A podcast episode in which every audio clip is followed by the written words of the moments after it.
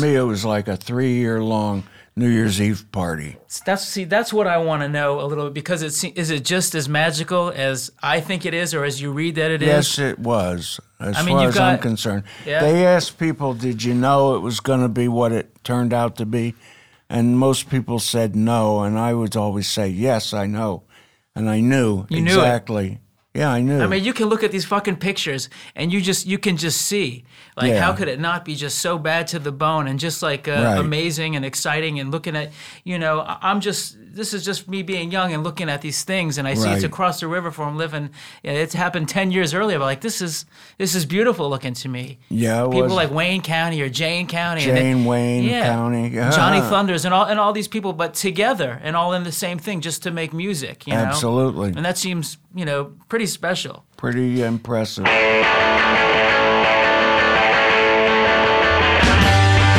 This is Sonically Speaking, and I'm Justin Savage. On this show, we talk to people who have taken a different path in life and find out how they got there. On this episode, we fiddle with the rabbit ears of life. We're talking to guitarist Richard Lloyd, escaping from New York, falling into the Valley of Dolls, and rocking and rolling. I'm Richard Lloyd, and uh, I'm a guitarist and singer, and I was in a band called Television, which was the uh, first band we talked uh, CBGBs into having uh, rock music, although they didn't want it, and they didn't want it for a long time. Uh, CBGB stands for Country Bluegrass and Blues, and OMFUG, other music for undernourished gourmandizers. So uh, we said we play a little rock, and he says I'm not having rock. We said, uh, well, what are you having? He says country, bluegrass, and blues. Well, we play a little blues, we play a little country, a little rock, a little country, a little rock, a little rock, a little, you know. And he still said no. Our manager went to see him and said, I'm going to invite all alcoholics to your show, and your bar tab will be very good. So let my band play. And he he said, uh, if my bar tab doesn't uh, exceed your best night, I will make the difference. That's how we got our first gig at CBGB's, which then, of course, became a big scene with uh, Talking Heads, Ramones, Blondie, uh, Dead Boys, uh, Shirts, you name it.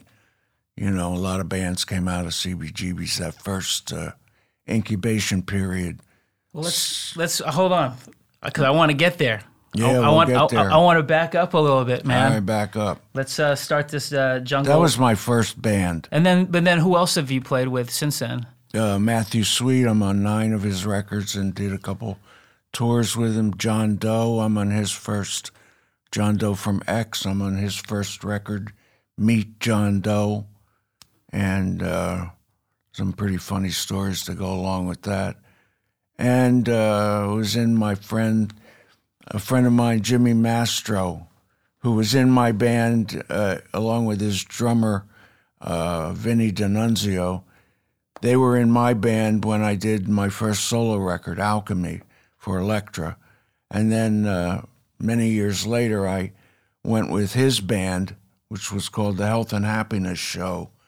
And we did a number of tours of the States and like that. But, you know, I played around the world. And Rocket from the Rocket from the Tombs, of course. right, yeah. Yeah, with Cheetah and David Thomas.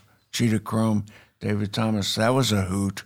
We'll get there too. So that's pretty much and you do and you're solo and you do And your own solo business, records, I've got about nine, eight, nine solo records out.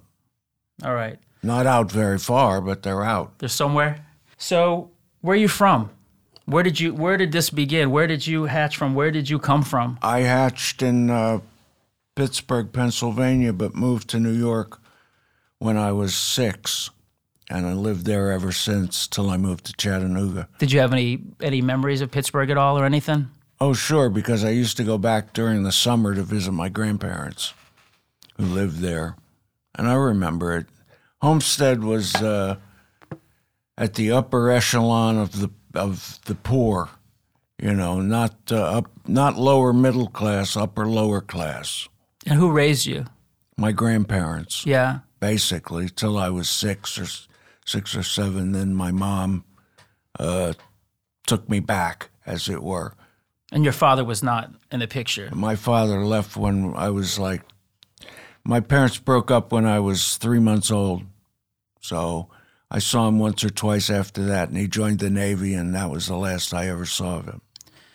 Were your uh, grandparents sound like they were good people taking care of you? Oh, my grandparents were great people. Absolutely.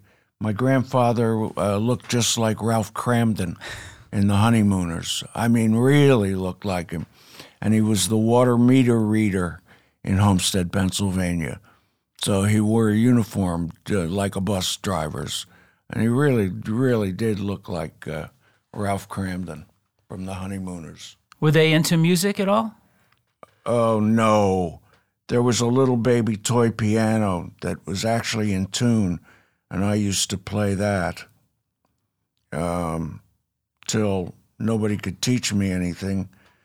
And I ended up uh, playing it with my fists and smashed the whole thing, you know, out of frustration because I could make two notes sound good together, but three sometimes good, sometimes not. I didn't know how to play chords. And nobody, I asked my mother, you know, can you teach me to play piano? She was like, oh, I don't know how to play piano, Richard. And I asked, can you get me lessons? And she said, oh, we can't afford uh, piano lessons. I'm sorry. So that was that with the piano. So you moved to New York. What part of New York did you move to? And what, uh, if you don't mind me asking, what can you give me a, a time My- frame? ye- What years we're in? No, I don't. I don't believe in years. You don't believe in years? no, I don't believe in years. I mean, I just don't. That's The '60s and the early '60s, maybe, or something. this would be the late fifties. okay. 59, 50, 59, 60. Okay, that works. We lived in uh, Columbus Circle for a while, and then we moved to Greenwich Village, which is basically where I grew up. That's a pretty cool place to grow up. It was a very cool place to grow up. And what did your mom do? Uh, she was a an actress. Uh, didn't get too much work. Uh, she was in a soap opera for a while, playing a nun, Nice. like on Sunday morning, Sunday mornings. And my father, my stepfather, that is, he was a film editor, still is. He used to do uh, TV, com- you know, edited TV commercials, like uh, Nestle and uh, Gillette uh, shaving cream and N E L E S T S. Nestle's make the very best chocolate. There you are, instant chocolatey quick. Step aside that. Hmm? Oh, quick. Get Nestle's quick. It makes milk taste like a million. Let me at 'em. The fight's over. Really? Who won? No, N-E-S-T-L-E-S. Nestle's makes the very best. chocolate. stuff like that. He His- used to watch TV just to see the commercials. He'd be like, "Oh, I did that one. Oh, I did that one." You know. Were they cool? Were they nice people? Oh, they were very cool. Yeah, that sounds pretty artsy, like I- uh, very uh, it kind different. of broke me because I wanted to stay with my grandparents. But when my mother said, "Do you want to come live with me?" I said, "Well, you're my mother, so of course."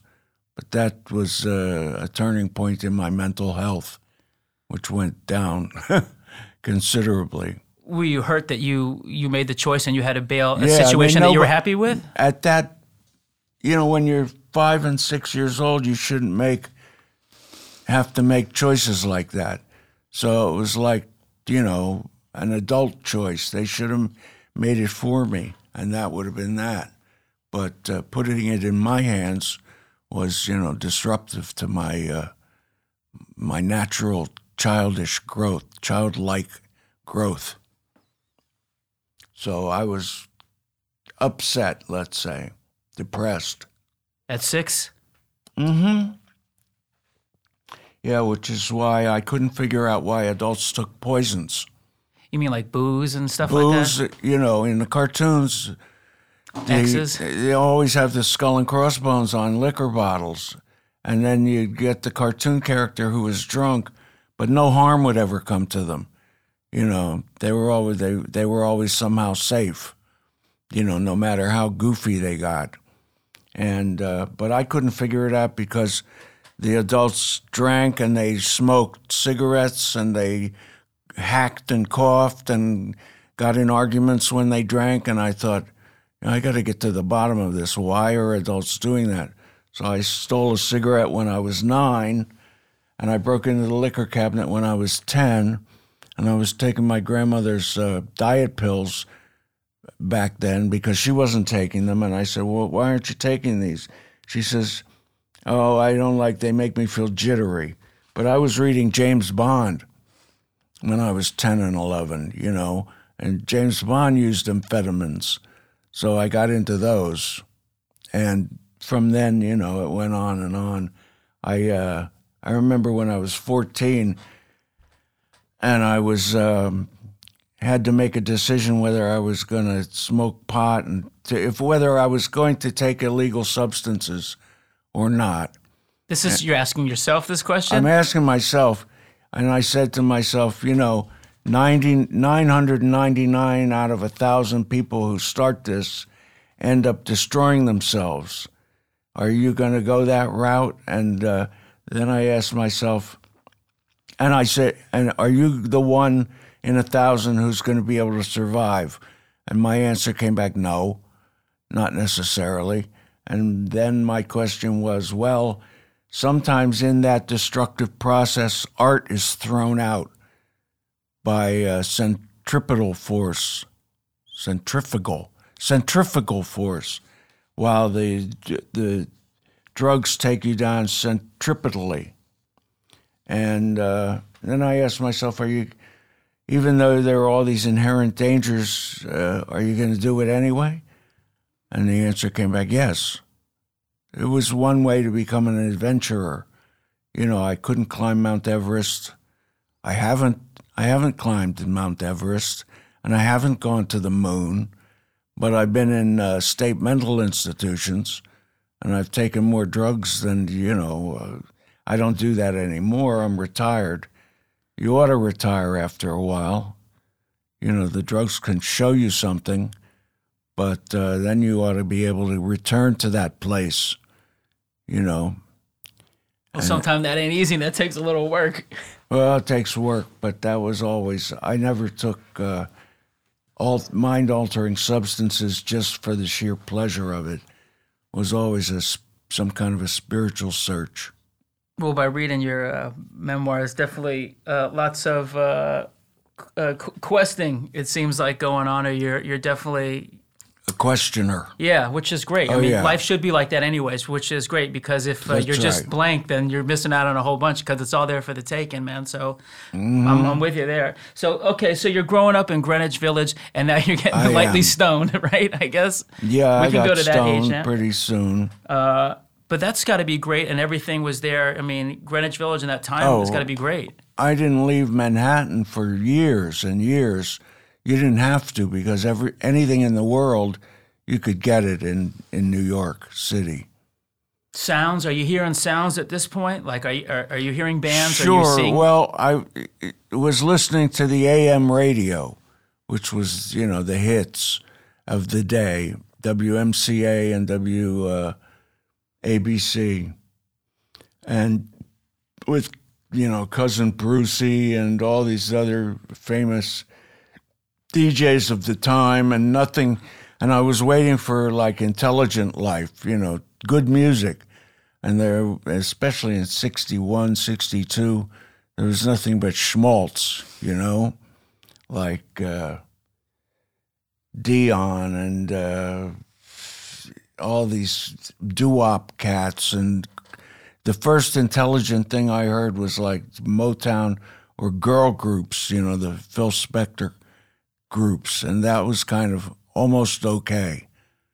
And then the Beatles came and everything became okay. Ladies and gentlemen, That was a very powerful. Uh, Did you see them on Ed Sullivan, or you just heard it? no, I saw a, a friend of my parents came to visit us a couple of months before and said, "Oh, there's this new thing coming out of England. It's going to be huge. Have you heard of the Beatles?" And I hadn't, but you know, my knee-jerk reaction was to say yes. And then they were coming up on TV, and uh, so we all sat down to watch it. And it was quite incredible. So you were in, I guess, at that point. I was in at that point, absolutely. Did you want a guitar? I always wanted a guitar, but uh, I played drums. It was easier to get a drum and hit things, you know, Yeah. at that time. So I pl- I studied drums for three and a half years with a drum teacher who was out of the big band era, What was their name? uh, William Kessler. And who did you play with? Just all kinds of people, or Oh, he was a ghostwriter for various people like Cozy Cole and Gene Krupa. Well, they would play their thing and he would write it out, nice? you know, transcribe it. and so then when do you he was the, the ghostwriter for a lot of these big band jazz guy drummers. and when, and how old are you here? Oh, I must have been 12, 13, 14, 15 in that era of my life, So of its life. of its life. So when does it start to at least? Uh, and you're in school, I take it, and you caring more about Oh, the yeah, tu- I'm are you caring school. more about the tunes at this point uh, internally? What's that? Are you caring more? Uh, not so much the books, but uh, the No, I loved studying Yeah? and I loved school and I loved everything about it except homework. Um, to me, homework was a way to tell you to go teach yourself. And then uh, you got tests that only propped up the teacher, basically. Because if the teacher got uh, a lot of kids passing, you know, obviously he was a good teacher, but that's not always the case. The most interesting teachers were the ones that could hold your interest for 45 minutes on a subject and really hold your interest because they were as excited about their subject, you know, as anybody else. And that was a good thing. Um, and I went to an all boys, all science high school, which you had to take a test to get into. And uh, like 20,000 kids would take the test for 240 slots. So I was very lucky to get in because if I hadn't, the neighborhood school was all knife fights and gangs and heroin and all this other hard drug crap. So I'm I'm uh, was very lucky to have avoided that. When do you start wanting to play guitar? I mean, even though you say you you you always wanted to. Yeah, I wanted to play guitar, but I didn't have one, and uh, it's hard to play guitar when you don't have one. My father, uh, no, my, whenever I say my father, I mean my stepfather now.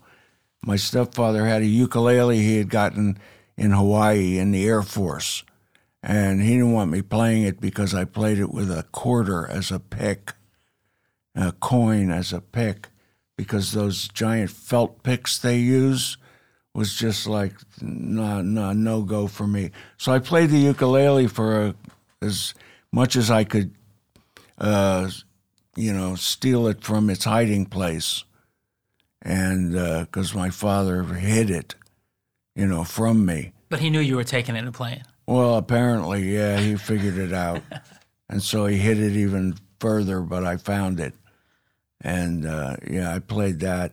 And I had two cousins in Pittsburgh, and when I went back one summer, they were going to form a rockabilly band and do Elvis stuff and Everly Brothers stuff. These two cousins, and they had a guitar, and uh, I was over for a sleepover one one day, one night, and uh, we were passing the guitar around. I couldn't play it. I used to have to move my left hand fingers with my right hand to form a chord. You know, Yeah, put, put my fingers down the right places and then strum it, then move my fingers to. They taught me um, C, D, and uh, E, I think, and. Uh, C, G, D, and E, or C, G, and D, uh, for the musicians in the in the audience. Uh, you'll know those num those those letters. They're chords. So uh, it came time to go to sleep, and I had the guitar, and they were like, "Stop that nonsense! It's time to sleep." So I went in the bathroom and I played the guitar uh, with those three chords till dawn. And the next thing I knew, they were knocking on the door. You know, I got to get in there. What the hell are you doing in there? You still playing that guitar? I said, Why? What time is it? They said, It's in the morning. It's light outside. And I had played all night. So I guess I had some desperation to, to actually play the guitar. You were hooked. It sounds like. I was hooked. When And, and you know, I had realized, I wondered why the Beatles were able to command such an influence on young people, old people too, but why they were able to be so mesmerizing. And a couple of years later, uh, I realized the guitar was like their magic wand. And uh, so I wanted to play guitar based on that. because cause you like that uh, hypnotizing appeal that it had. I I've always been into hypnosis. I've studied hypnosis. I had a hypnosis study group in uh, junior high school, as well as a slang invention group, and we used to sit around and uh, hypnotize each other. Except most of the people in the group wanted to be hypnotized, but nobody wanted to hypnotize me. So I got the short end of the stick. I've always been that way. Getting the short end of the stick. No, leading things Oh. and finding, you know, that people aren't, uh, they don't get it. They don't get it a lot of times. Some people are like that. You know, some people Yeah, are some leaders and some people- people are you know followers. Yeah, most people are followers. It just is that way. Now just sit back and listen to the music as you concentrate and relax. Those flickering lights have a soothing effect. And as you watch them, you begin to feel every muscle of your body settling back in comfort and rest. When uh, when do you meet? I don't know if I'm jumping around age wise, but I'm Yeah. only going just on because we're at the guitar. When when do you meet uh, Velvet? And, and when does that come into play? Or and you can take me to. We there. were at a friend's house waiting for some hashish we had all pooled our money for. Now, I don't mean to interrupt, but are, are you at this point? Are you are you playing guitar a little bit on, on your own, and are you taking any lessons or anything, or, or what's the deal guitar wise? Uh, I had gotten a guitar, and I really couldn't play it, but I gotten a Stratocaster from the older brother of one of my best friends, Danny uh, Birch, and his brother Matt came in one day and he says, "Oh, I'm this guitar won't stay in tune. It's driving me crazy. I would sell it cheap." And I was just like, "How cheap?" And he said, "Like two hundred dollars." And I so I asked my parents, and they said, "Oh no, you're a good drummer. We're not, we're not buying you a guitar." So I had to get the money myself, which I did, and then I bought that guitar from him. So I had, I had a guitar, and you know I was struggling with it, but yeah, yeah. no, no lessons or anything though. no what? No, no lessons. No, nothing No like that. No lessons, Okay. no. No Mel Bay guitar book or anything. No, no, I never studied from books or, you know, I just studied from watching. I was l- growing up in Greenwich Village I, and going to the Fillmore East an awful lot. I got to be in front of all the great guitarists and I would watch their hands. To, you know, I'm good that way. If I see you play something, I can replicate it. And ear as well. No, No, no I'm ear? Terrible. I'm terrible at that. I can't. Uh, like uh, people would come to school, my guitar playing friends, and they go, "Oh, I learned this off the record, you know, and let me show it to you." And I was like, "No, don't show it to me because then I'll, uh, if it's good, I'll end up unconsciously plagiarizing it." I didn't want that. Gotcha. Wanted my own style, whatever that might turn out to be. So you. Uh, so now we can get to. Uh, I just wanted to see where we were guitar wise Well, before we I get to waiting. Velvet. We were waiting for some stuff at a friend's house after school, and the phone rang, and it, we, we thought it was the dealer, but it. Um, our friend's face fell, and he went, "Oh no, it's this guy Velvet, this scrawny black kid from Brooklyn, and he claims to know Jimi Hendrix." And that's ridiculous. He's out of his mind. And let's all laugh when he gets here, you know, laugh at him. So uh, everybody was all having a giggle about that. And about 10 minutes later, he came over. And when they opened the door and I saw him, I said to myself, or it said itself to me, yes, he knows Jimi Hendrix, no doubt. It internally, it. you you, you knew Yeah, Yeah, I, gotcha. I knew he look. I knew he he knew Jimi Hendrix. It was just uh, that kind of intuition and just the impression that he gave off to me was that he was factual. That he and I thought to myself, well, Jimi doesn't live on Mars. He's got to know some human beings, and why not this kid? I found out later he had seen Jimi on TV and started, his mother told me, he was jumping up and down uh, saying, Oh, I, I know that guy. I got to meet that guy, you know, speaking of Hendrix. So I believed him, and nobody else believed him. And they said, Prove it. And he called up the hotel Jimi was staying at, and there was no answer.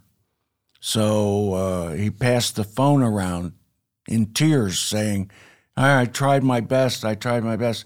When it got to me on the second ring, Jimi picked up, and uh, apparently he'd been taking a nap. And he said, uh, I remember uh, he, he went like, Hey, man, who is this? What's happening, man? Who is this? And I said, Well, it's Velvet. Like I was his secretary, and I handed. well, what was I going to say? It's Richard Lloyd, man. You know, he'd be like, "Who? you woke me up for that?" Anyway, Velvet and he talked for a while, and he came back and said, "Jimi's playing tonight, and he can." And invited me plus one, and I'm going to take. And he spun around a couple of times, and then he pointed his finger to me. I was the only person without my hand up, like, oh, take me, take me. These are all the kids that had been laughing at him. So he took me, and we became very best friends when I was a, a middle teenager. This must have been when I was 15, 14, 15. And he and he played right. Well, Jimi was teaching him. He was the only, the only verified guitar student of Hendrix. and why did he take him under his wing like that? Why why was he teaching? him? I don't know why uh, he called him his little brother and he treated him, you know, like he was a best friend. And Jimi could do that, you know. He he was a very friendly and very shy person on his own. He wasn't anything like he was on on stage with all the uh, tricks he pulled, you know, playing the guitar between his legs and with his teeth and behind his back and over his neck. So, but on his own, he was a tremendously shy person. Did he show you some stuff? Jimi didn't, Velvet did. So you got like secondhand? I got secondhand lessons, yeah. You can't beat that though. Mm-mm. No way. That was a tremendous uh, experience. Sounds like it. Yeah. So and you, we went to see him a lot or followed him around. Jimi, that is. Jimi. Yeah. Did Oh. he start to recognize you? Yeah, he knew I was Velvet's friend. Yeah. Yeah. I don't know if he knew my name. Well, that's got to be quite a scene for a kid to be around. Yeah, I kept my mouth shut. That's smart. It keeps me around longer. I know how that goes, man. You know? I'm still learning how to do that sometimes. Yeah, if you open your mouth, you were tended to be shown the door. You know, if you were like not in, in the inner friend circle. I mean, I wasn't his, I wasn't Jimi's friend. I was just a friend of Velvet who happened to be hanging around. And you guys are going to shows, not just Jimi Hendrix. You are you and Velvet going Oh, to yeah, shows? a so lot of shows. I mean, I, I'm only saying because you're saying Jimi Hendrix. So we're in the late '60s at this point now, right? No, I saw Jeff Beck Group, Allman Brothers, Grateful Dead. and it's at the uh, Fillmore East, or is this at all the kinds Fillmore of yeah? East mostly these or Steve Paul scene, Buddy Guy. You know Steve Paul No, scene? I don't think so. There's no. a tiny little club where all the English rock musicians would go hang, and uh, it was on 46th Street and 8th Avenue in a basement, and uh, we would go. And uh, the doorman Teddy, who later on became the tour manager for Johnny Winter, uh, he wouldn't let us in because I mean we were 14, 15, you know, and we were drinking. So he didn't. He wanted our ID, and uh, so what we did was we would wait out front until some rock act was coming by and asked them to take us in with them, like the Chambers Brothers or or uh, Traffic or you know whomever was in town at that time, and that's how we would get in. And you're just soaking all this up, though. And I'm soaking it all up, yeah, like a sponge. Lucky you. So, do I you? I don't believe in luck. Well, uh, It's hard to find another word.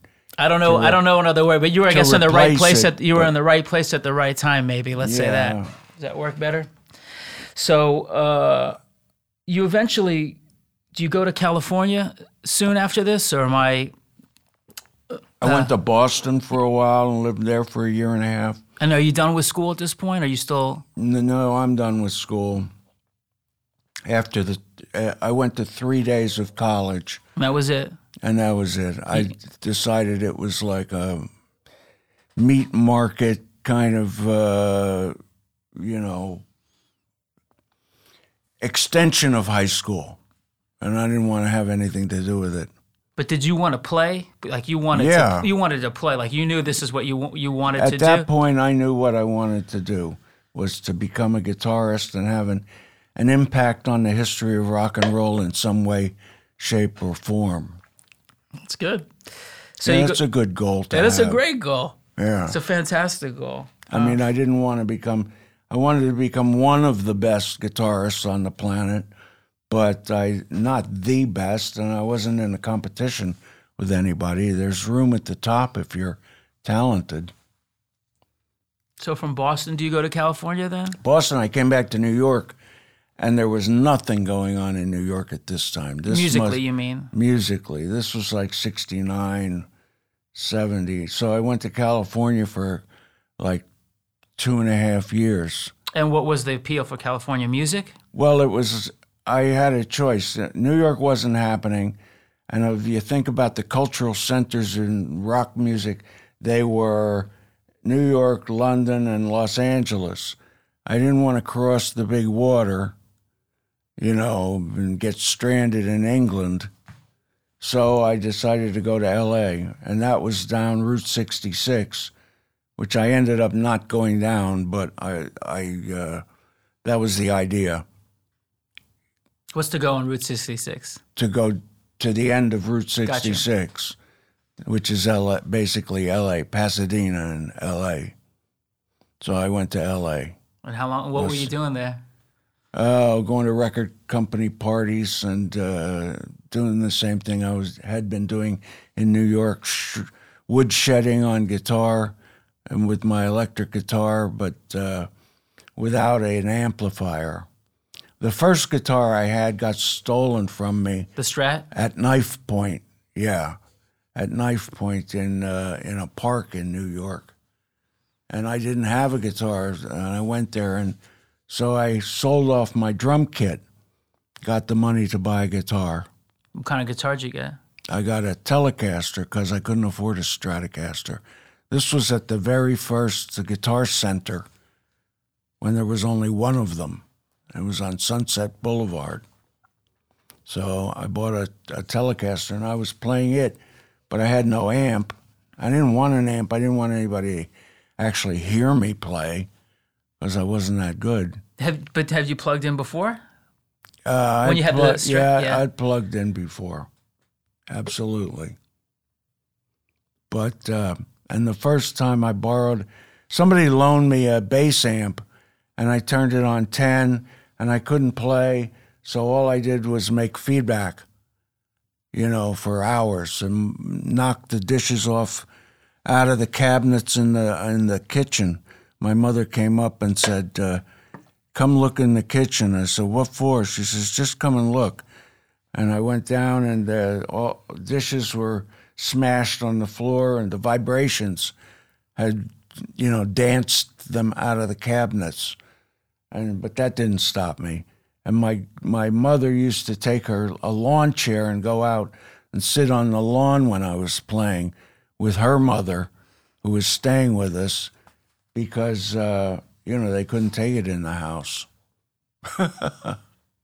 So how long? When you say you were going to record company parties, industry parties, did you have an in? With I mean, did you have somebody? Well, I ended up I ended up rooming with uh, the uh, music critic for the Los Angeles Times, Richard Cromelin. I think that's still his job, uh, music critic for the L.A. Times. But he was that. So record companies would send us invitations to parties and uh, send us records, which we would then sell to eat, stuff like that. how long did this last for you? And uh, Two years. two years. And Until I heard something was going on in New York. right. And that was like my cue to come back. I heard about the dolls. But how did you? We're And- just yeah, now. It's not. It's a whole different time frame. So, uh, and that's not this day and age. So, how are you hearing about this? Is it magazines? Is it just word on the street? Word on word of mouth.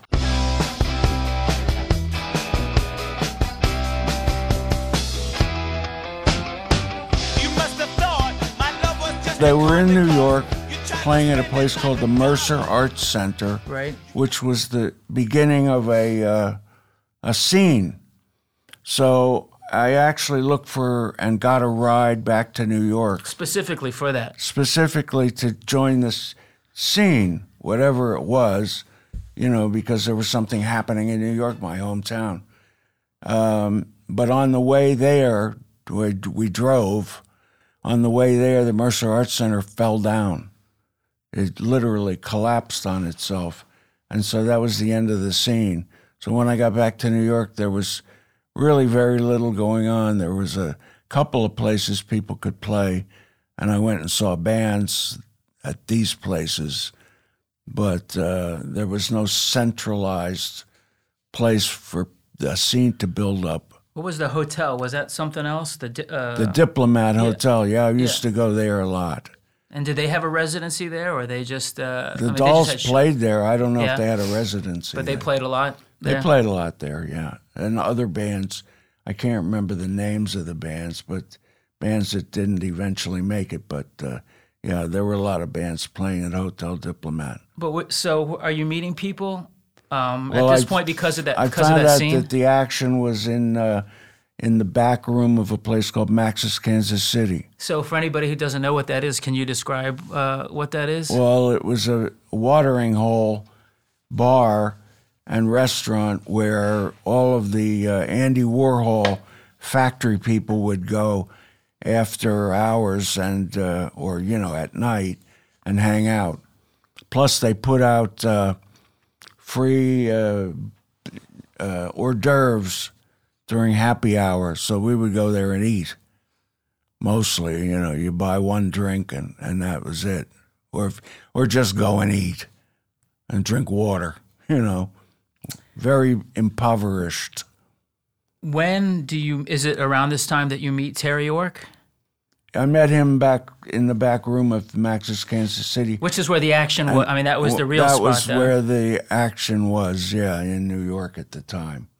And uh, I had no place to stay, and I was staying. I stayed at Danny Fields' house for for uh, two weeks. I stayed at this girl's house for a week. I stayed at this other girl's house for two weeks, you know, but I had no place of my own. And Terry said, You know, I have a roommate. He just moved out. Do you want to take over that? Uh, he had a loft and it had a separate front room. I said, Absolutely. You know, so I so I moved in with Terry. And, and can you uh, say who t- Terry? I mean, I know him just from reading, but for someone who's listening who's got no clue what Well, we're talking Terry Ork worked for Andy making silk screens. And like most of the people, he made extra silk screens that he would sell on the black market. He eventually went to jail over it, over taxes, over that. But long after I'd separated and television that separated from him. But that gave him a sort, of income. He also worked at a place called Cinemabilia, which sold movie posters and you know, signed stills and autographs and, you know, stuff of movie stars and crap like that, movies, cinemabilia. And uh, another guy worked there, Richard Myers, who became Richard Hell. One day, I uh, Terry said, "There's this guy who does what you do," and I said, "How dare you? What do you mean? What do I do? You don't know what I do. What do I do?" He says, "Well, you play guitar by yourself, all alone." And that's what this guy's doing. He doesn't have a band. He's playing at a place called Reno Sweeney's during audition night, doing like 10 minutes. So uh, I didn't want to go. I said, why should I go see somebody who's doing what I already am doing? I'd be better off practicing than seeing somebody else, you know? And you haven't had a ba- and you you didn't No, have I a didn't band have yet, a band. right? I, I was Terry was going to put together a band around me, and we actually did. I did put a band together. I called it, I think, Crossfire, and we played one gig, and that was at a Policemen's Benevolent Association block party, and which was pretty riotous because there were as many gangsters there as uh, as cops, and you could smell gunpowder, you know, in the street. Anyway, uh, and they hired us. So, but that was the only gig Crossfire ever did. And then uh, Terry said, "Do you want to go see this guy?" And I said, no, "I don't know." You know. Then the day came where he was going to play, and Terry said, "You sure you don't want to go?" And I had just broken a string on my guitar, and I didn't have another one, so I said, "Well, all right." And that was uh, Tom Miller, who became Tom Verlaine after Miller wasn't such a cool name, I guess. And Myers became Hell. And uh, anyway, I saw him play and I thought to myself, yeah, he's got it, you know, the the undefinable it, star quality, whatever you want to call it. And I knew I had it, but I his it was missing something. And my it was missing something. And I saw how the two could fit together like a jigsaw puzzle. And I could augment what he was doing, and I he could help me with what I wanted to do, which was to achieve, which was to make an impact on rock and roll.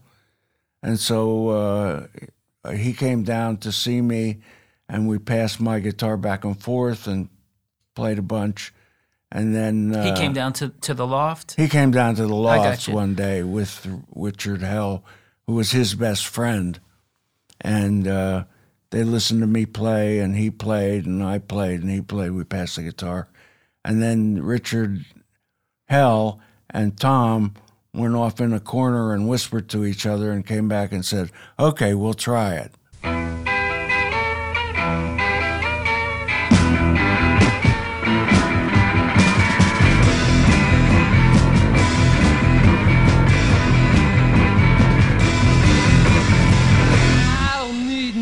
Justification.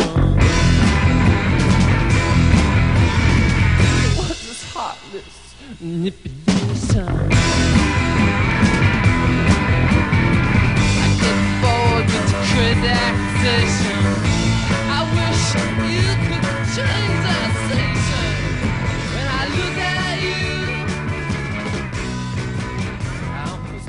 And uh, at that time, Richard Hell was not going to play in the band.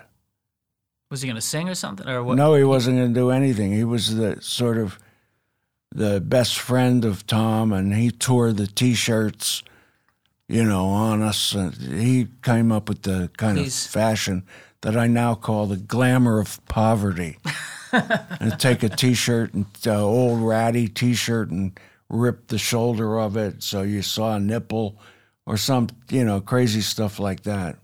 Ragtag, you know, hobos from outer space, tramps on the run. Tramps on the run. Yeah. So what happens that makes him want to play, or, or when does it sounds like it's the the pot is starting to brew, maybe a little bit here, but Well, we something is happening. We knew Tom and I were going to put together something, and then, and uh, Richard Hell had played bass with Tom before, and so we we eventually talked him into playing bass, but he didn't rehearse. He didn't practice.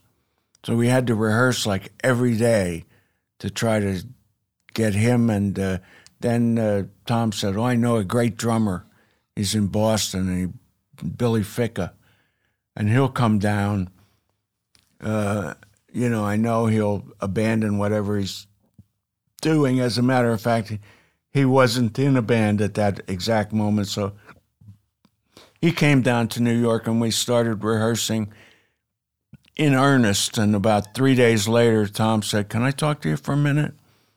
I said, Sure. And we went off in a, another part of the loft, and he said, Oh man, I'm so sorry I brought this drummer down. He used to be a great rock drummer. Now he's all jazzed out and everything. And I think we should get somebody else. And I was like, No, no, no. All the great guitarists have had crazy drummers, you know whacked out drummers. If you think about it, it's true. And long guitar solos don't work with like drum machine type drummers. You know, it just gets boring. To have a drummer that's uh, all over the place is exciting, like Keith Moon for The Who, or Mitch Mitchell for the Jimi Hendrix Experience, or John Bonham for Led Zeppelin. You know, these are very, or Mickey Waller with the original Jeff Beck group these are all uh, amazing drummers with you know uh, incredible style of their own. And so anyway i stood up for billy for the next 35 years. And billy went down to visit his father. I didn't have anything to do with it because i didn't want i didn't want to find somebody else.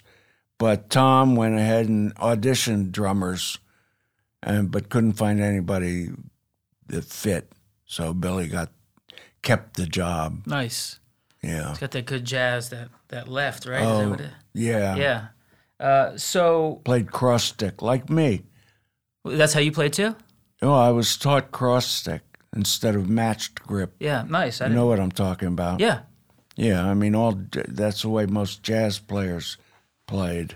So you are rehe- are you rehearsing at the loft? Is that? We're rehearsing at the loft, and Terry Ork became our manager. I mean, he saw what was happening. He, I mean, Well, he wanted a band like Andy Warhol had Velvet Underground. Right. He wanted to sponsor a band and he wanted to make a scene. And he was really, uh, you know, really a strong part of why that whole CBGB's thing happened because he did most of the booking along with Hilly, but Hilly didn't have a clue, you know, and the kids came in and really sort of ran him down and his wife uh, Karen Kristal used to pull the plug on the groups. on groups because they were too loud, as in her estimation. She never pulled the plug on television. She pulled the plug on the Ramones. She pulled the plug on Dead Boys. She pulled the plug on Talking Heads. Pulled the plug on everybody. You got a pass. Yeah. So when I very mean, annoying until Hilly sat down with her and said, Look, let's have an experiment. One week I'll book four nights and you book three, and the next week you'll book four and I'll book three, back and forth. And after a month, we'll look at the bar receipts. And after the month was over, he showed her the bar receipts and the nights where bands, the rock bands were playing. He did much better, and that shut her mouth. so you are at. I mean, are we at CBGBs now? Or you? I mean, Yeah, is the, we're at CBGBs I mean, is- the band? Is the band where you want it to be, and you guys have an understanding of what's going on, and you're starting to gel, and you Yeah, feel we like needed a place to play where we could be the house band, and uh, CBGB's was literally on Skid Row, the Bowery, underneath a literal flop house where bums would buy a bunk for like a dollar sixty-five, I think, at the time, and so uh, you know there'd be wine and piss dripping down from the ceiling and it was a very long bar. And we told Hilly was going to the owner Hilly was going to put the stage in the front. So uh, he he got that idea from the drive-in movie, where you the the band would face the back and you'd come in and turn around to watch the band. And I said, that won't work. You'll get noise complaints. he says, I'm not having loud music. what did he know? And he said, and finally, the what I said, well, what about the person taking money at the door to pay the bands? They won't be able to hear. And he goes, oh, yeah, they will. And I said, but then what happens when somebody wants to leave the club? They got to walk right in front of the band. It's going to be demoralizing. He said, Well, where do you think we should put the stage? So we said, In the middle. And then you could have dressing rooms behind and the bar in the front. And, you know, so he said, Well, okay. You know, so everybody helped build the stage on that side of the, the room. That became the famous, the famous CBGBs. One time, uh, some French people derived from the airport they came to CBGB's instead of their hotel first, you know, to see the famous CBGB's. And they walked in and were looking around. I, re- I remember them saying, "This, this is the famous CBGB's. this, a, this is shithole." Nice. Can I say that on the air? This, yeah, you can say whatever the fuck you want, man. All right. Yeah, we're, we got no rules here, man. No we're, rules. Yeah, we're good. This is uh, this is going out in space, man. All right. Uh, so you guys are pretty much the first. You are the first band, I guess. Well, there were other bands that played there. Weird, weird things. but but not as far as when we're when we we're gonna start to get to at the least that bands that are known now right, like that first wave, I guess, of punk. the even though it's first not wave. so much that's punk, right. but like, we were the right. first of the first wave, and I think then Talking Heads showed up pretty soon after that. The Ramones didn't show up for about five, six months, and then Patti Smith didn't show up for about a year into that. But there were a lot of other bands, you know. Are know. you in '74 or what year? What this year? is 74, 75, 76. and you guys have a set. I mean, you guys have a set of songs that you guys are. Each one you're playing. It keeps changing. Our set, we kept writing songs. Gotcha. and uh, we'd throw them out, you know. And is uh, Hell still in the band at this point? Yeah, he's still in the band at this point. point, and we start trying to make demos, but with uh, you know the rhythm section's all messed up because Billy isn't keeping strict time, and and Richard Hell couldn't keep strict time, so that you know the it's really a mess on the bottom. yeah. And uh, when you first, there's nothing to uh, demoralize a band than to record it the first time, because everybody's paying attention to their own parts. They're not really hearing, you know, in a scientific way.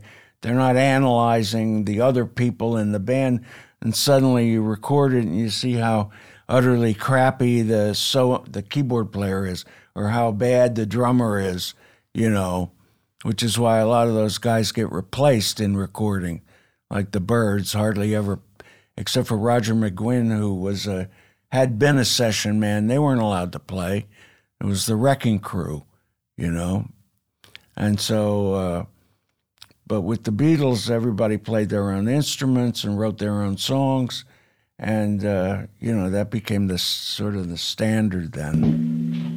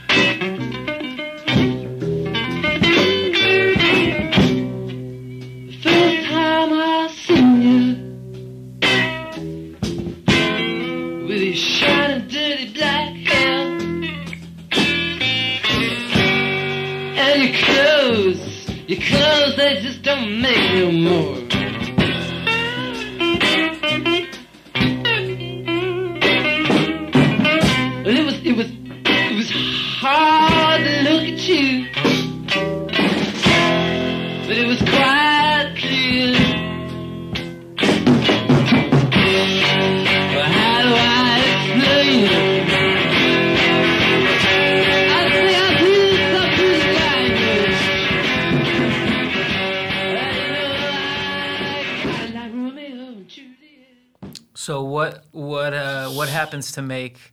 I mean, you tell me what Well, happens to make to him for for him to exit.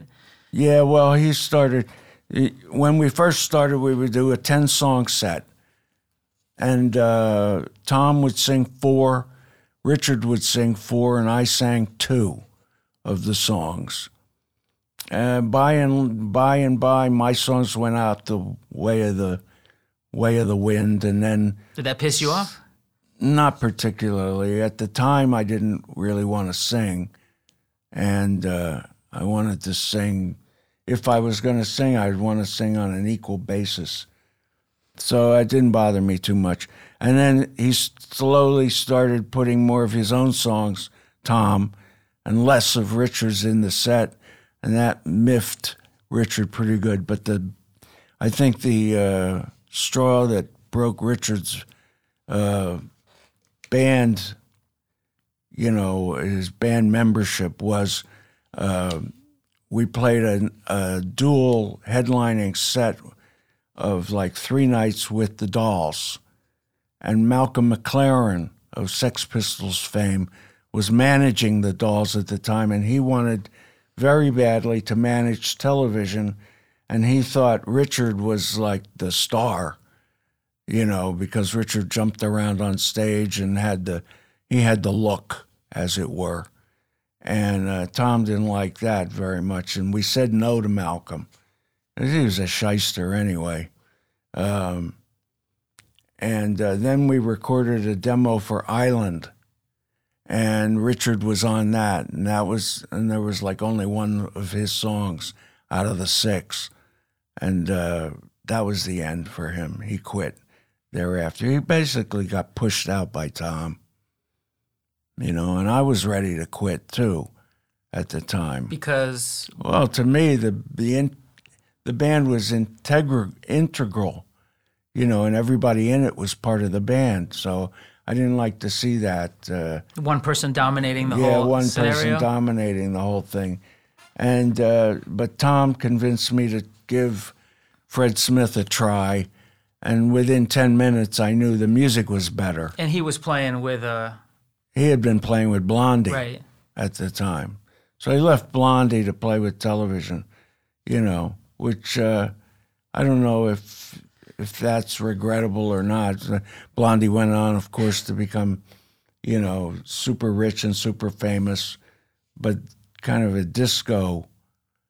You know, when they when they discovered disco, Mike Chapman. And Mike Chapman turned them into uh, hit makers. Right. But uh, no, Fred was with us for a long, long time. Terrific, terrific guy, great player. And all of a sudden, he was like the John Entwistle of The Who. He kept the beat in a way where the drummer didn't have to. You know, I mean, it wasn't like Billy was playing freestyle all the time. He still could play.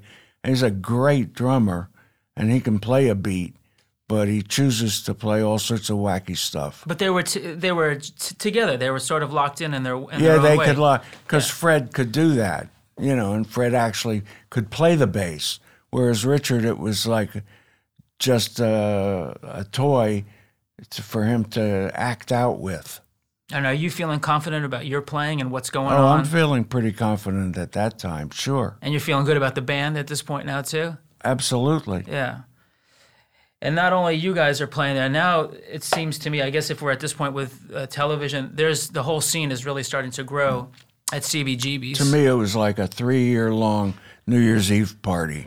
That's see, that's what I want to know a little bit because it's is it just as magical as I think it is, or as you read that it is? Yes, it was. As I mean, far as I'm concerned, Yeah. they asked people, "Did you know it was going to be what it turned out to be?" And most people said no, and I would always say, "Yes, I know," and I knew You knew it. exactly. Yeah, I knew. I mean, you can look at these fucking pictures and you just you can just see like Yeah. how could it not be just so bad to the bone and just like uh, Right. amazing and exciting and looking at you know I'm just this is just me being young and looking at these things and I see it's across the river from living.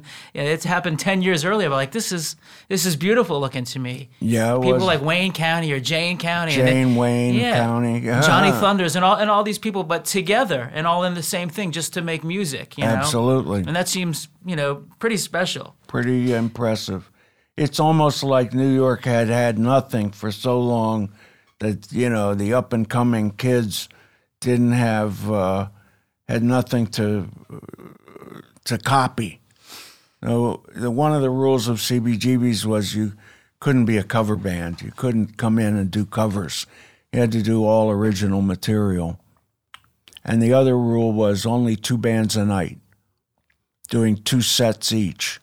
And if you paid to get in, or if you people who played there on a, if they were in that roster, they didn't have to pay to get in. So it was became more and more full till it was completely packed.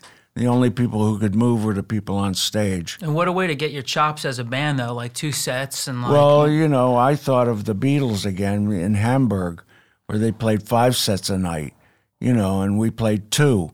But we did it, you know, we would play for three days, two sets each, you know. Maybe it would be Talking Heads television, Talking Heads television in a night. So we cross pollinated the audiences too. And uh, it was pretty fantastic. And was there good camaraderie between everybody? Oh, pretty good. Yeah, there was always uh, like Tom was aloof, and uh, Johnny Ramone was aloof, and David Byrne was aloof. There was always one in each band that was kind of like uh, seemed to be in competition. But uh, for the rest of us, I mean, I was always friendly with everybody. I was was deep friends with Dee Dee Ramone, with Lenny Kaye from Patti's band, with uh, Chris and Tina from Talking Heads. We're still good friends. Uh, he wrote me just yesterday about something. Nice. So, yeah. So I, I mean, as far as I was concerned, it wasn't uh, so much competition as we all wanted to get signed. We wanted each other to get signed. But then when you get signed, That changes everything. that changes everything because you make a record, you go on tour, you can't play CBs anymore often. right. You get too big. And when you, uh, before you get, before we got, I'm going to ask you about getting signed. When you would play, but not only you were playing CBGBs, but you weren't really going on any sort of like tour tours. You were just, I mean, would, would you go to, but would you play Boston or would you play the boroughs or something? No, How would we it work? played Cleveland. That was the first time we ever went. That was 76, I think. Why Cleveland? Uh, we got invited to play there by uh, Peter Laughner, Okay. who was a big fan of the band. And he turned out to be, you want to say who he is? Oh, I don't anybody- know who he is. Peter Laughner? The mu- Peter Laughner. Yeah, guitar player Yeah, and but some- journalist. There you go. For people who don't know who that is, you know, not Of everybody course, knows. not everybody knows. so knows I'll who explain who that is because that was seemed like a very important part, especially the Cleveland yeah. scene. And uh, he he brought us into Cleveland on the uh, terms that his band would get to open, and that was uh, Rocket from the Tombs, the original. And that was like their last gigs, the two nights we played with them, because they got in fist fights and arguing, and uh, you know, um, they broke up right after that. was it fun to go out of town though and play? it was very much fun to go out of town.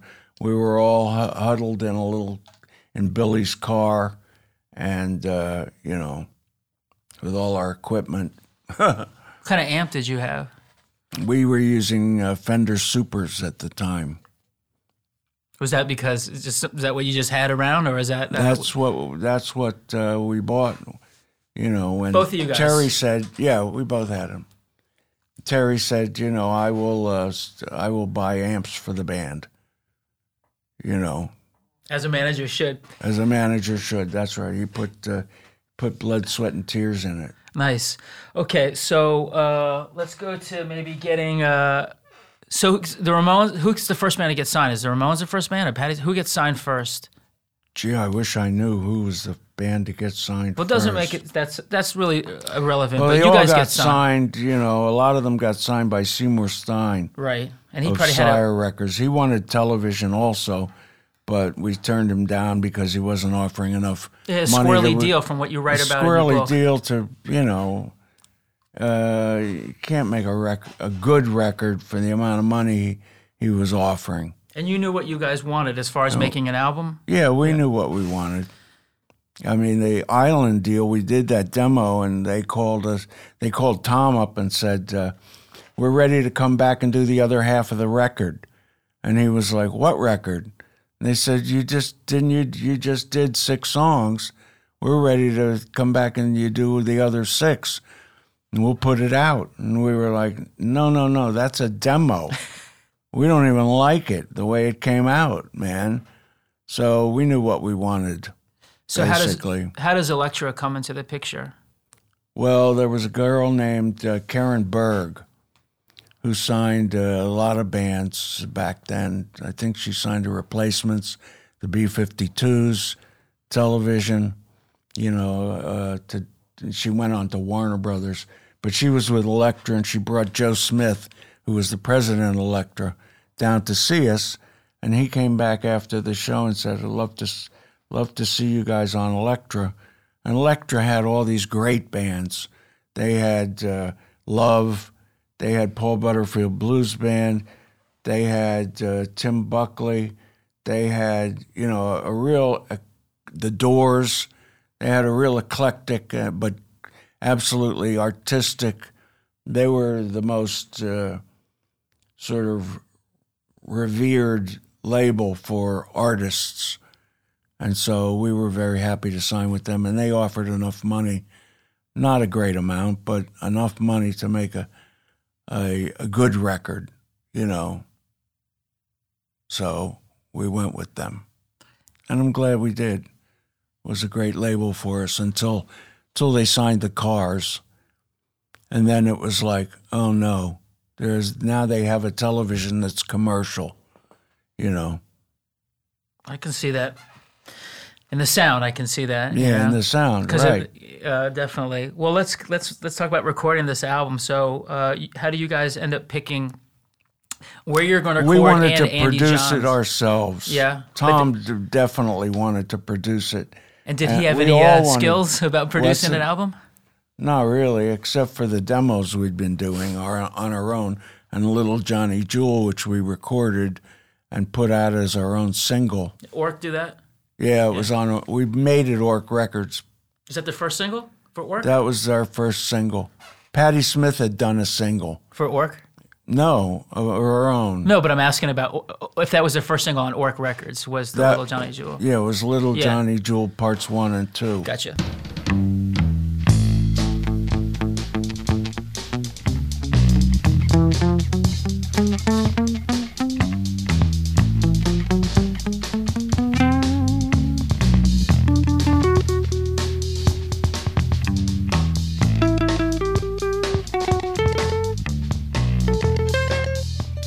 And uh, so we wanted to produce ourselves, and they said, no, uh, you got to have a producer or a co producer. And so we thought, well, instead of getting a guy like Eno who'll come in with all these crazy ideas, we wanted an engineer producer who was just coming up as a producer. So we got Andy Johns, who had recorded the greatest, you know, classic rock bands of the ages, really. He's got a pretty cool pedigree. Had a very cool pedigree. So uh, we invited him to do the co production. And uh, he came in and, and thought uh, that we wanted to sound bad or something. Meaning how? I mean, did he come see you guys play out though live to get an he- idea of he came going the night before we were scheduled to be in the studio and set up the drums and recorded some. And and uh, we he said, "Hey, do you want to hear them?" And uh, we said, "Sure." And I said, "Who played the drums?" He said, "Andy said I did." I pushed the record button. I went in and put laid down some drums. So he played it, and it was the John Bonham sound Huge. huge drums. And uh, Tom said, No, no, no, we don't want that. We want small drums. It's a guitar record, not a drum record. And uh, That throw him for a loop. that threw him for a big loop. He was ready. He was like, uh, "You don't need me. Then I'm going back to to England. You know, screw this." And I said, uh, "No, Andy, we're hiring you because you've recorded all the greatest guitarists in the world. You know." Did he not see that it was a, guitar? I mean, it was a band, but did he not well, see it he was, was heavy like, guitar? "Oh, you want to sound like the Velvet Underground? Want to sound crappy?" It's a New York thing, is it? And we were like, we don't want to sound crappy. We just don't want the drums that big. They're supporting the guitars. So anyway, uh, he was a real rock and roll child. I loved Andy, and uh, but I don't.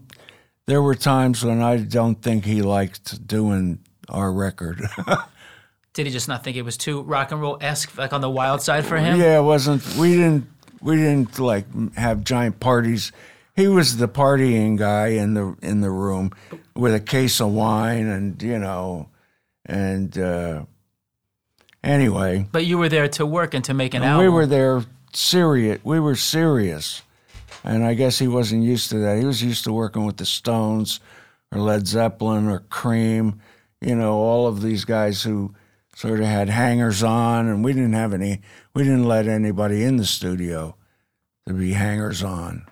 I know you partied, but I don't really want to get into any of that. But when you were in the Oh, that's I- that's, that's- separate. I don't. Yeah, but I don't, that's that's what I want to know. When you're in the studio, well, I drank with Andy. You, you know, did what like a little, just whatever you need, just to kind of make feel Yeah, good. Yeah, sure. sure. That's. So we had a drinking buddy, maybe. right. Uh, and I also. But I also like studied what he was doing as an engineer. Yeah, that's what I want to know. I that I really was fascinated by that when you talk about that in the book. That you really wanted to uh, Tom know was, what was going just on. like you know, left all the engineering and uh, cho- mic choices and outboard equipment choices to Andy, and I was like, Andy, what's that signal path?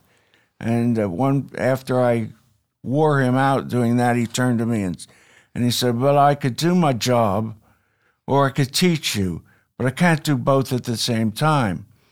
I said, "Well, Andy, you have to, because I'm I've Tom is in charge of this, and Billy's in charge of that, and Fred's does this, and I'm the guy who wants to know what's uh, how who how are you making our sound, you know." So after a while, he got used to that, and he taught me a lot of stuff, which I then use as an engineer. and what do you? What did you? I mean, what did you take away from from him from from that experience with working with him? Oh, too many things to mention. Oh yeah. Yeah, mic choices, uh, compressor ch- uh, settings and choices, all sorts of, you know, various engineering things. Short wire, basically short wire. I'm saying it also selfishly for my man out there because I want him to hear some of that too. Yeah, not it- not too much in the signal path, no, as little as possible. but you still use all those all that today when you do stuff. Oh, yeah. Yeah. And when I do my own records, I didn't do this last record on my own. I, I had an engineer, but he used all the same mics I would have used on the drums. And, you know, I mean, it's, uh, et cetera. But I don't work on Pro Tools. I just use, uh, I have a digital capture device, 24 track, but it's now in my basement. My studio is, uh, you know, kaput. I don't have a studio space. Okay, so let's. So you record the album, uh, the album, and, are you, and you're happy with the product that comes Oh, out. Oh, absolutely. Yeah. Except I wept when I heard the vinyl because it didn't sound as good as it did in the studio. No. No, it never does. You know, it's the limitations of the scratching a plastic disc uh, with a nail, basically. Very caveman vinyl Ungawa. records. Ungawa Although Records. they're coming back now, and I love them. Um, so the album comes out, and then I guess Elektra they want to send you. They want do they want to send you out to support the album? Yeah, is that, is that how they hook you up with Peter they- Gabriel? Is that they got on? us a gig opening for Peter Gabriel. That What was was your feeling on that as a band? Well, he he was just leaving Genesis, so it was a good matchup. Uh, you know, but the funniest thing was that when we were playing, people would scream Peter Gabriel. And uh, then when Peter came on, after about three songs, people started going, Genesis, Genesis. so it was like nobody could win on that tour, you know? Do you go stateside or do you go to That was that was all stateside. We did 30, 30 shows with him, and then we did a West Coast tour of our own, and then we went to England where we were already big before we got there. Are you getting airplay I mean, I you know, I kind of know the answer. I know the answer to that anyways, but I just want to ask. Are you guys kind of like, what the fuck is going on with this record? or- airplay, you know, which is uh, kind of what what um, Seymour Stein had prophesized, you know, that we would have a continuing rabid fan base, but that we wouldn't get airplay. It's, sorry, go ahead. No, that's it. But I mean, I get. I read what you uh, what you wrote in your book. Yeah, You know, buy my book. But yeah, we'll get there. Don't worry. We'll get. all- We'll give the people the good word to get that out. We're coming to that. We're getting there, man. Hold on. Uh, so, uh, but he said that you guys would have a longevity, like uh, what did he say, like Yeah, or something, you know? 25 years. But most, almost every single one of those bands in that whole Ha- scene is in the right. same way, the same exact way, and all those bands are influencing anybody right now, you know. Absolutely, without a doubt. So, uh, you're big. You go to England, and that's big for you because you were already big over there. Yeah, we're playing 2,000 seat theaters there, which are all that. sold out. Yeah, And that was great. Yeah. and then you come back. Come back to piddling clubs. And then they want do this. Elektra want you to do the next record already, or what's what's the time frame with yeah, that? Yeah, they're pretty much hot to do another record. And do you guys have the songs? We had songs out of our, we had enough songs left over. We could have done another record like Marquee Moon, but Tom didn't want to do that. He wanted to write songs in the studio, which I thought was a terrible waste of our money. But, you know, that was the way it, it goes with the stubborn, stubborn Tom. Do you have a, a voice in the band as far as expressing Everybody yourself? had a voice in the band. We voted. And in the beginning, if it was a tie, because there's four of us, Terry Ork would uh, decide. So we voted. But by and by and uh, as things went on, and Terry wasn't our manager anymore, uh, Tom took more of that power. Why was Terry? Did Terry leave, or was Terry out? What was what happened? when we signed with Elektra, it was like Terry wasn't a uh, wasn't really a good businessman. He was great for us in the beginning, and uh, you know, and I love the guy. Since deceased, so he can't speak for himself. But you know, he was he was terrific, and that's why we named uh, the Little Johnny Jewel Ork Records to leave him with something, you know, a label. And he did pretty good with that little There's a label. set that's out. I mean, it came out some That's years right, ago. That's I- great, you know. Yeah. And I was think I was looking through my records the other night, and I have the Idol seven inch. I mean, I bought that years ago, but I I, didn't, I kind of didn't really realize that that's on that's an Ork That- one. That's on, uh, yeah, the Ork. Yeah, I didn't realize that. I can't remember what that thing is called, the Ork box. But that what a legacy, box. what a legacy in an ear that this guy, you know. Oh, had. yeah, So that's great. So that lives on too, you know. Everything lives on. So uh, adve- so you record Adventure, and, and you're just are you, are you knowing it going in? You're not happy with these songs, or I mean, Uh, so so, yeah. you know, so so. Slowly, uh, we turned. And then Tom wanted to leave the band, and so did I. So we just called it a day. He wanted all the money for, of the third record for himself. You know, we both had a, we were all signed together as a band. And that's how you got your. That's solo. how I got my solo record. For Were you uh, inside? Were, yeah. Were you inside though? Hurt when the band was like was was done, or did you? No, No. I was relieved. Yeah. Yeah, till 2000 and when was it? 2001. We got back together, something like that. But you guys got back together and you recorded that record For in the 90s. Capitol. Right? '92. 92, yeah. Well, I appreciate your time. Before you Well, bail, I, thank want, I just want to know, as a guitar player, what did John Lee Hooker say to you about the secret? He told me secret? to take all the strings off but one, and play one string up and down, sort of like they play on a sitar. You know, it's really one string melodies. and that was a secret to the electric guitar, in his words? Yeah, that was one of his secrets of playing electric guitar. I can't tell the whole story. It's in the book, so read the book. Is there anything that you want to, is there a website or anything is people can go to? Everything is combustible.com Okay. is the website for the book. The book is called Everything is Combustible. It's a good read and a nice memoir. I appreciate your time. All right, thank you very much. Thanks, man. All right, adios. All right, Adios.